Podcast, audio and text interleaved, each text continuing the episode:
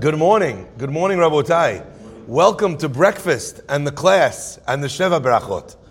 We have with us today uh, a beautiful occasion to be able to add to our breakfast and class repertoire.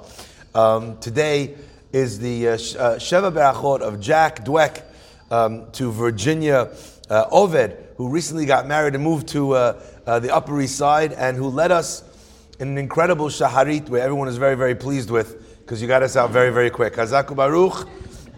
Uh, they are going to uh, they're going to love you here. Okay, the only thing is they're going to love you so much you'll never be able to leave. So you'll always have to live up here with us. Uh, get settled, Virginia. You ain't going nowhere. Okay, Hazaku Baruch. Breakfast in the class is dedicating gratitude to Hakadosh Baruch Hu for the birth of a baby boy, Zachary Lev, to Sheila and Jonathan and Ne'eman, sponsored by Emmanuel Zara Simantov. Mabruk. Congratulations. Wow. We have such beautiful simachot. Also, happy birthday to you. Breakfast in the class today is also in honor of Nathan Lowe's birthday this week for being such an incredible father and grandfather, uh, dedicated by his kids and his grandkids. We also appreciate you giving out um, every single day the cards for the Kohanim, uh, to uh, the prayer for during the Kohanim. It's always very special to have you giving out the cards. Of course, I made the announcement right when he stepped out for one second. So we'll have to, oh, there he is. Okay, perfect. I thought, I thought you were sitting over there. I was like, how did he miss, how did he miss his breakfast announcement? Okay. Dedicate also in loving memory of Mrs. Lily Safra Aleh Shalom. Lilu Nishmat Leah Bat Chana philanthropy has reached so many throughout the entire world. And in loving memory of Irving Light, Lilu Nishmat Yisrael Ben Anshel, Alav Shalom, Daniel Hasbani's grandfather, a Holocaust survivor who lived till 102, sponsored by Danielle and Rafi Hasbani. Arichut Yamim Vishanim, that we also like to wish our birthday boy and our Chatan and Kala. Finally, the month of Kobra was dedicated in honor of Rachel Said, donated by her children, and the week of Kobra was sponsored by David Yash in honor of you and your substantial capacity to do today and every day. My friends, I want to focus on a pasuk in this week's parasha. The pasuk says, "Vayitrotetzu habanim bekirba," and the children agitated within her. We discussed this pasuk yesterday in another light. The children agitated within her. They're kicking, they're running, they're, uh, they're moving around. In fact, Rashi says Vayitrotesu comes from the source of the word ritza, which means to run. And why did they run? Why were they jumping around, kicking inside of Rivka? Because every time she went past a house of uh, Torah, a house of study, Yaakov mifarches latzet. Yaakov is trying to get out. He wants to join the, uh, the Bet Midrash program. He's up for Daf Yomi, okay? Brand new baby. He's already raring to go. On the other hand, when she would pass the Bet, exactly, like these two wonderful, uh, fantastic children that are here, who are every single day, uh, one of the most uh, honored members of our Bet Knesset, fueled by Dum Dum lollipops, brought by his dad. It's a magnificent uh, a treat every single day. And now, uh, you've also brought your sister. Could you tell us what's your sister's name? Eleni comes also now every day. Hazaku Baruch. We should be zochet to have them in the Beit as often as possible. Hazaku Baruch for bringing down the average age of our Beit Knesset considerably uh, by every day. Hazaku Baruch. Okay, now my friends, um, what is interesting to me is that Yaakov is running to go study Torah. Esav is running, as it says, every time she passes by a Bet Avodah Zarah, a place of idol worship. Ask the Mefarshim a fantastic question. Why in the world is Yaakov running to leave the womb? He's running to study Torah. Hold up. The Gemara tells us that in the stomach of a mother, a Jewish child is taught throughout the duration of their pregnancy. They're taught the entirety of the Torah. They have a study partner, a malach, an angel, that reveals to them, that teaches them all of Torah. And then when they're born, the angel puts the finger on the uh, what's it called? The fulcrum? What? Fulcrum maybe? And that creates a cleft in between the two parts of the lip, and the child forgets the Torah that he learned. But during the time that the baby is in the, the womb, right? It's it's reviewing, it knows, literally, the Gemara says, all of the Torah.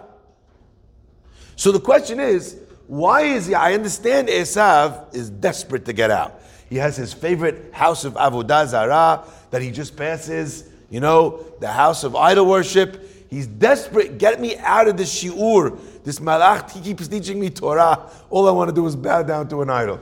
Help me. He's banging on the walls. Okay, let me out. You can't get it. I understand. But why is Yaakov trying to run? What's the point? So someone once answered this question to me. They said, very interesting. You know why Yaakov can't wait to get out? Because he knows he's learned all the Torah. You know what's in the Torah? The Gemara that says that he's going to forget it. So he realized, in just a few minutes, he's going to forget everything. So he's like, you know what? If I get out, I could learn and not forget. So I don't want to be here where I'm going to learn and forget. Okay, clever answer. I like the answer. However, I have an alternate answer, an answer that I think kind of encompasses a very different perspective of looking at what it is that we're doing, uh, what it is that we're doing here in this world. You know, there's a question that they ask. When a pregnant woman walks into the room, do you have an obligation to stand up? Inside of her belly is a Talmid Chacham. He knows all the Torah. So maybe you should have to stand up every time a pregnant lady walks in the room. You better stand up if a pregnant lady walks in the room and she's your wife, by the way. That's a whole different story. But do you have an obligation to stand up? The halacha is no. Yes, sir. Today there are boats outside. Today there are boats outside. Come here. I want you to tell everybody. We have an announcement from one of. There are boats outside everywhere. There are boats outside. Uh, what are they called? Those boats. Where do they go? They're going to the lake. The boats are going to the lake. Okay. I just thought that was important for everyone to know. That is a PSA uh, uh, from our uh, our strongest, uh, most regular attendee in the Beit HaKnesset. Okay. Um, now that we know that, um, I wanna I wanna ask you what I think is a powerful question. Why not? Why do you not have to stand up? Rav Gustman addressed this question, and do you know what he said? He said something so brilliant. But I think Nathan is about to match that brilliance. Is it possible that if a Torah scholar doesn't share his brilliance, then therefore one shouldn't have to? Wow. I never heard that before. But Nathan is saying this guy's a Torah scholar, but he never taught a single class. He never shared his Torah with anybody. So maybe then he doesn't deserve, he doesn't deserve honor, he doesn't deserve someone to stand up. I don't think that that's true, though. I don't think that that halacha is true. Yes, honey. Every time I go to my house, I flip upside down. Every time, I just to let everyone know, when he goes to his house, he flips upside down. So again, Hazaku Baruch, very important. So wonderful. Thank you. I always love when you come and tell me things. So thank you so much. My favorite thing he tells me is when he comes to shul on Shabbat, because his dad does not want him having candy all the time, but on Shabbat at all. But on Shabbat, he allows him to come. So my favorite moment was when he first walks up to me one Shabbat and goes, Rabbi, it's candy time. I think he was even giving me jazz hands. I don't know. That might have just been in my head, but okay. All right, wonderful. Literally, he's the mascot of the Beit Knesset. Uh, we have so much uh, chiba, so much love uh, for your son Hillel Zaku Baruch, and his and his Brit Milah was here. It was the one of the first Brit Milahs in the Beit Knesset after I joined uh, the Beit Knesset. So we look at it very, very fondly. Okay, so that's an answer that Nathan is suggesting. Maybe you only have to stand for Talmid Chacham that shares his Torah. I don't know. That's not true. I don't think. I think that Talmid Chacham. Let's say you have one of the thirty-six great tzaddikim. He's hiding. He's learned. Uh, do you have an obligation to stand for them, even if they don't teach Torah? You do, because they represent all the Torah that they've studied. But it's an interesting idea. I want to give you an answer that Rav Gustman gives. Rav Gustman says, of course he's Talmid Chacham. But he's a Talmid Chacham who downloaded the full disc of Kol Torah Kula in his brain while he's chilling, while he's doing nothing, while there's no effort whatsoever. The Torah was not learned by him, it was transmitted to him. Torah that came to a person without any effort whatsoever. One could say it's not worthy of respect. One could say it's not worthy of someone standing up, and that's maybe what Rav Gustman says. But in a second, I want to teach you something that I think is far deeper uh, about this idea. So therefore, we don't have to stand up. Because he didn't work hard for it. And the answer, therefore, to our question is very similar. Yaakov Avinu is walking down the street. He's learning Torah with the Malach. The Malach's teaching him all the Torah. He sees a Beit Midrash. He says to himself, that's where I want to go. I want to go over there because there I could learn it. I could do it for myself. I could put in the effort that's required in order to be able to study. So therefore, that's why he was trying to leave. But my friends, I want to take it for, for you one step deeper. One of the lessons that my rabbi taught, which I think is so powerful, is what happens in next week's parasha. In next week's parasha, we read about Yaakov Avinu, who is traveling, uh, uh, you know, towards Haran. And as he goes, he comes to this mountain. He has this dream, and in this dream, he has a prophecy which is epic. Okay? An epic prophecy where God promises him that he's going to be with him and he's going to protect him. And he sees the angels and the ladder and they're going up and down. And the, Yaakov is un, just awed, bowled over by this dream. And he wakes up and he says, Achen, I did not know that God was in this place. Lo yadati, I did not know. Rashi says, because if I would have known, I would not have gone to sleep. If I would have known how holy the place is, I would not have gone to sleep. Now, someone like you or me reread that pasuk, and how do we translate it? We say Anochi lo yadati means it's aib. You can't go to sleep in the shul. You can't go to sleep in the Bet Hamikdash. Can't do that. It's not right. Rashi says something very different. Rashi says, what does it mean? I, I, know, I did not know. If I would have known, I would not have slept. My rabbi asked, but if he would not have slept, then he would not have experienced this dream. All those blessings, all those berachot. Yaakov, you willing to turn your back on them? You willing to walk away? I wish I would have known, I wouldn't have slept. My rabbi said, because what Rashi is communicating is Yaakov said, if I would have known this place was Bet Elokim, was a house of God, was a place of spirituality, I would have earned that bracha. I would have dreamed while being awake. I would have prayed. I would have uh, begged Hakadosh Baruch Hu for all those berachot. And what you earn with the work of your own hands cannot be compared to something which is given to you. No matter how great the thing that is given to you is, it is a completely different animal if it's something that was handed to you and if it was something that you worked for. Is this clear? So Yaakov says, I wish I would have known. Uh, you would have lost the dream, true, but I would have prayed for it. I would have got it with my eyes wide open. Yaakov Avinu was in the mother, in the womb of his mother, and he's learning Torah. And by the way, he may learn even more Torah in there than he would learn outside. But the Torah that comes from effort is infinitely more valuable than the Torah that is just handed to you. My friends, I want to go one step further.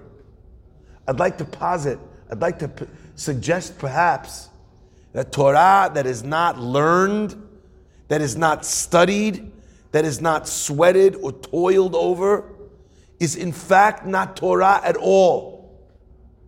How could I say that? How could I say that? Isn't that the case? We just saw Malach teaches him Kol Torah Kula. He's teaching him Torah. Yes, it's true. What the Malach taught you was Torah. But what you learned was not Torah.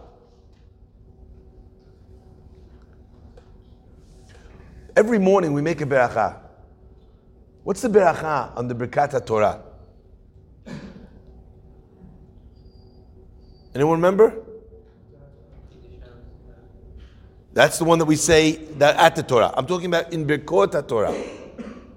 We make two berachot. We make Asher Bachabanu. What's the first one? Right? Al Divrei Torah. What is? What's the? What? What? What else do we say over there?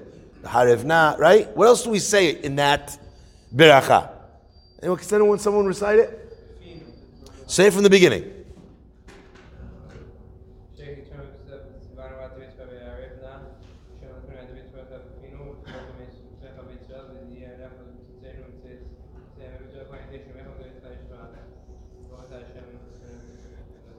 Lomde Toratecha Lishma.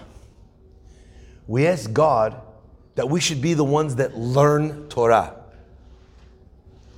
That is markedly different than Asher Natan Lanu Torah Torah Torah Temet.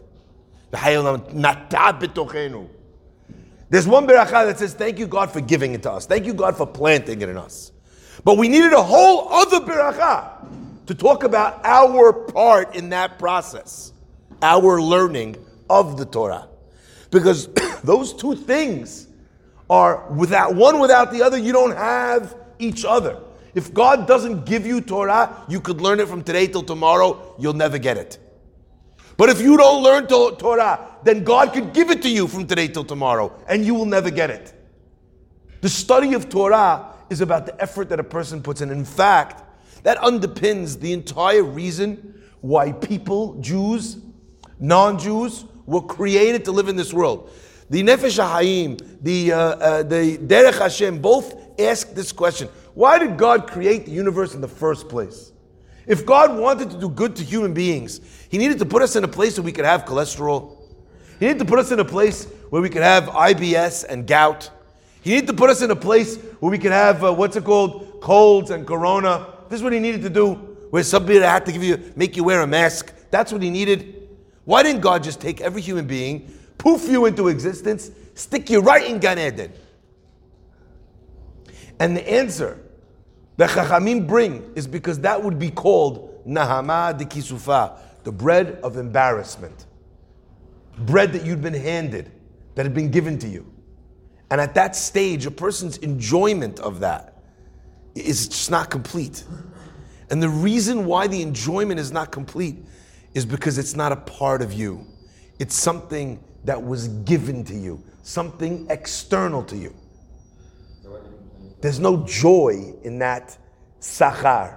There's no joy in that Torah, my friends. So now I want to share with you something that I think is very powerful.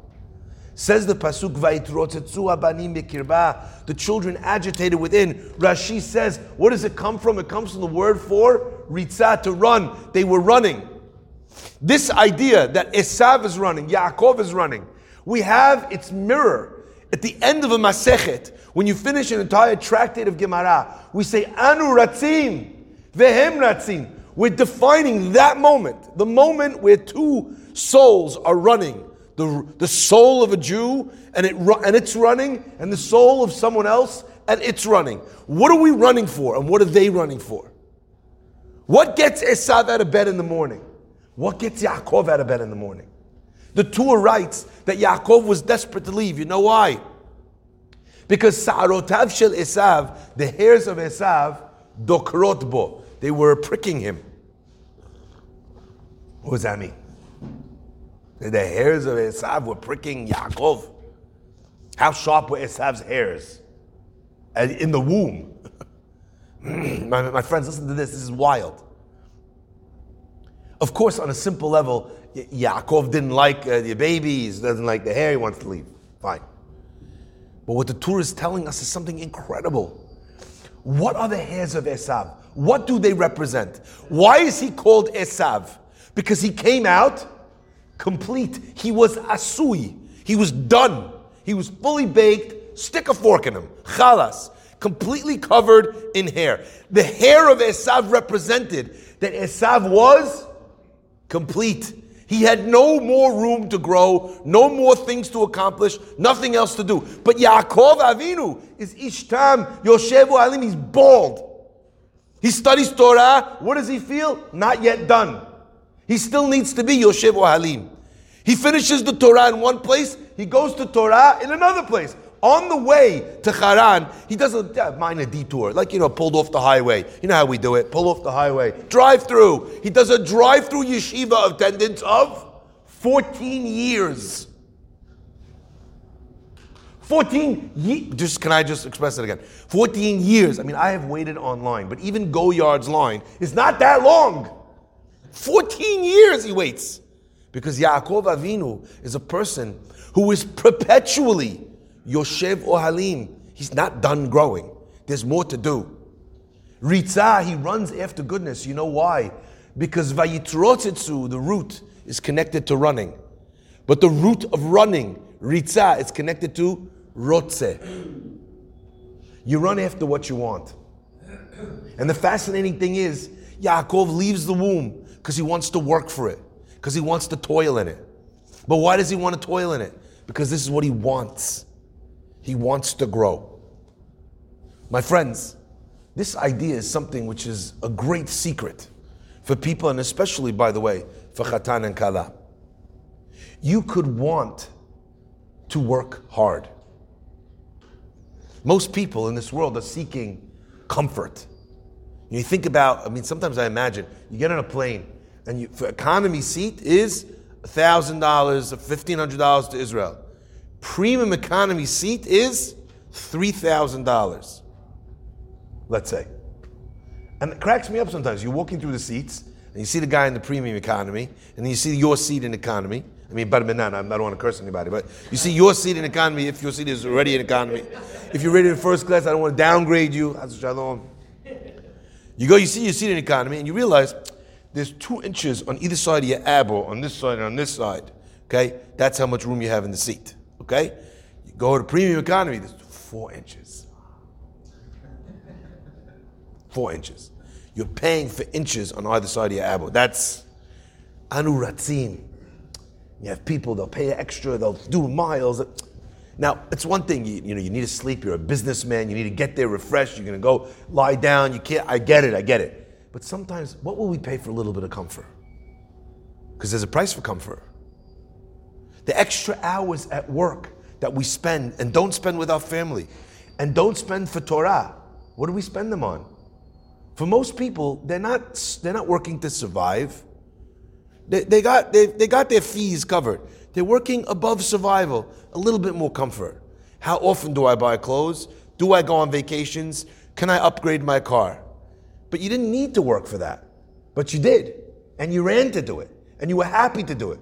Because you, you, know, you feel that the difference between two inches around your elbow and four inches is a big deal. What motivates you? And my friends, when you find something that's worth working for, a funny thing happens. You don't mind the work. When you're doing something that you love, you don't mind the work because you love doing it. I'll tell you, a lot of times I go on vacation, right? I go on vacation to get recover. Now, if I'm like sick and I need to recover and my voice needs to come back, it's one thing. But if I'm on vacation and I'm feeling good. My voice is healthy. I'm, I'm not exhausted. I go to a shul and they ask me, oh, we know, Rabbi, I know you're on vacation. It Would be okay? Would you mind saying a couple words? I'm already there. You want to teach. You want to communicate to her. Could you, could you imagine someone says to an accountant, look, you're already here in Mexico. Would you mind, just with breakfast, could you do some accounting? the guy says, give me the pencil, and he stabs you with it. When, when there's something that you love, the work you put in for that thing is not hard. Yaakov works, works, works, works for Rachel. But he loves her so much, says the Pasuk. It was kiyamim mahadim. It was short.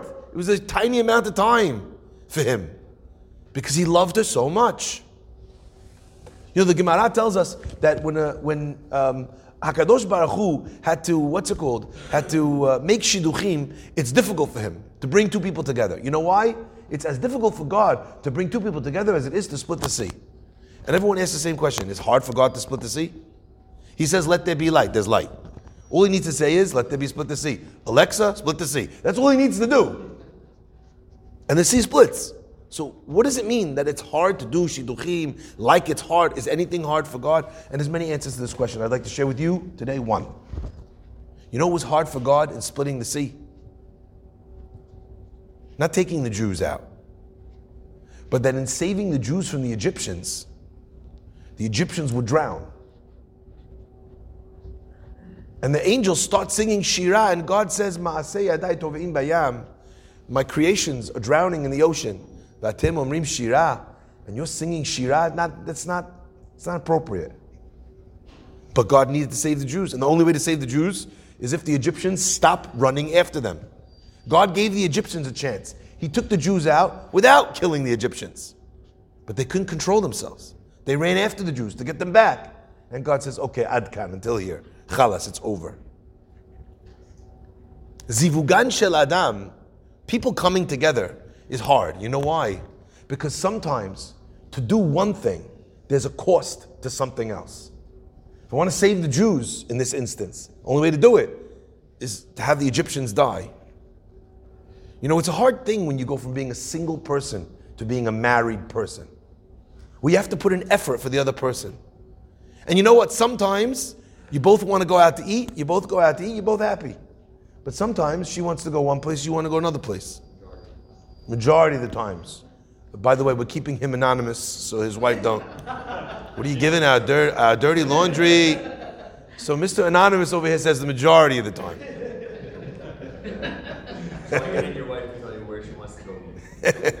Yeah, but can I just get? Can someone get this guy a shovel?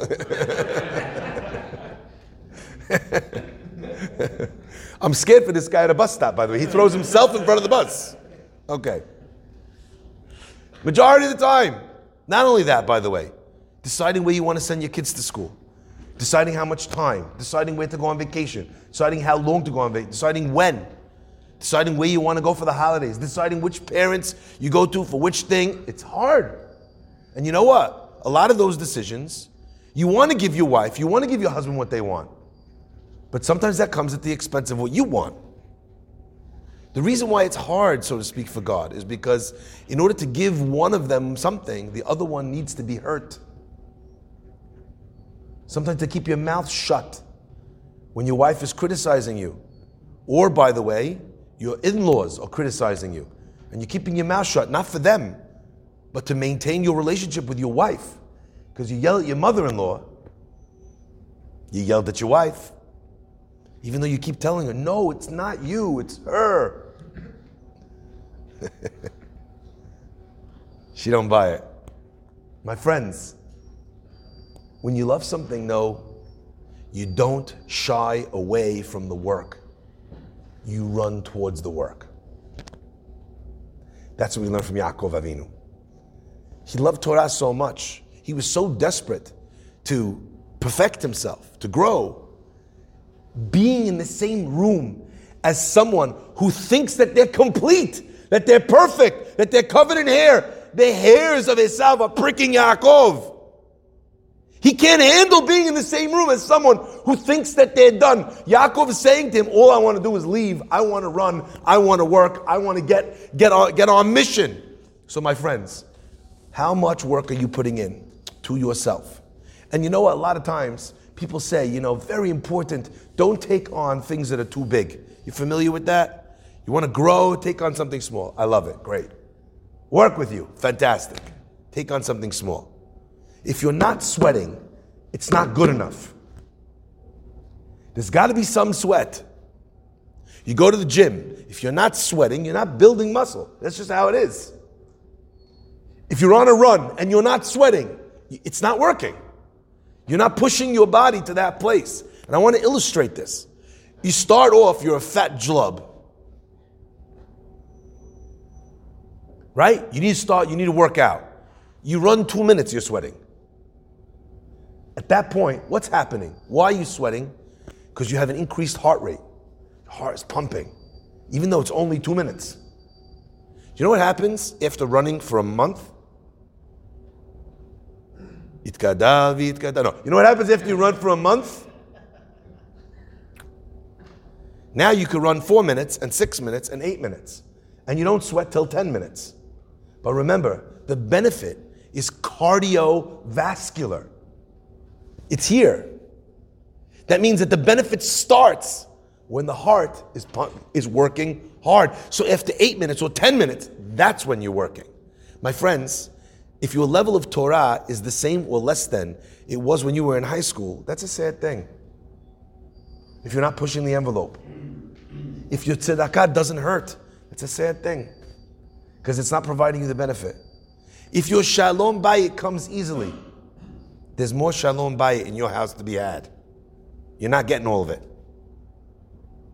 And you know what some people say, Rabbi, I, I want to work hard. It's just too easy. My wife makes it so easy. She's making it easy because you're difficult, honey. So she'd rather not have the fight, so she's giving in on everything. But that's not what she wants. There's more that you could do.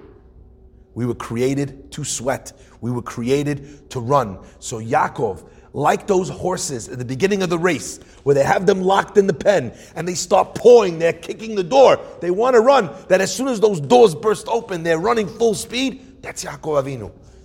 Can we touch that? Can we feel that? Can we create that level of zirizut of energy in our lives, in our self growth, in our uh, in our in our mitzvot? If we can, then we're doing great things. Uh, we want to thank Hakadosh Baruch Hu um, for sending us a chatan and kala. We want to thank Hakadosh Baruch Hu for sending us a birthday boy. We want to thank Hakadosh Baruch Hu for sending us uh, a, a brit milah uh, for the uh, the Naaman family, for Sheila and Jonathan, with Zachary Lev. But we also want to thank Hakadosh Baruch Hu for sending us a country where we're actually allowed to go and run to pray and we're allowed to go and learn. And this is their day to celebrate it. We don't have perhaps the same uh, holiday structure as the non Jews, but that does not mean that we are not grateful. And that does not mean that we do not do things to illustrate that we are grateful. How does one show gratitude to the country that they live in, to a country that provides them this freedom? How do you do it? I'll let you answer that question, but I'll give you the bare minimum. The bare minimum is you see a police officer, you see a soldier in uniform, you say thank you. We live in a crazy time where people who give their lives to bring protection and safety to the streets are treated like garbage. But not for us. You see a man or a woman in blue, you say thank you. That's part of being of Thanksgiving. Politicians, okay, you wouldn't invest money with them, but you say thank you. They're part of the process. That gratitude is something that every Jew must have. and investing in the communities in which you live is something that you have to do. Someone asked me why we did the gift of warmth. Because part of being a Jew is investing in the communities that you live in. When we once came here penniless, we were afforded the opportunity to get on our feet. We have to turn that around and give it to other people that are in the same position. May Hashem bless us always to be from uh, on the giving side of that equation. May Hashem bless us always to have safety and security. May Hashem bless us always to never be afraid of the work that we need to put in for things that are beautiful and that we love. Uh, Baruch.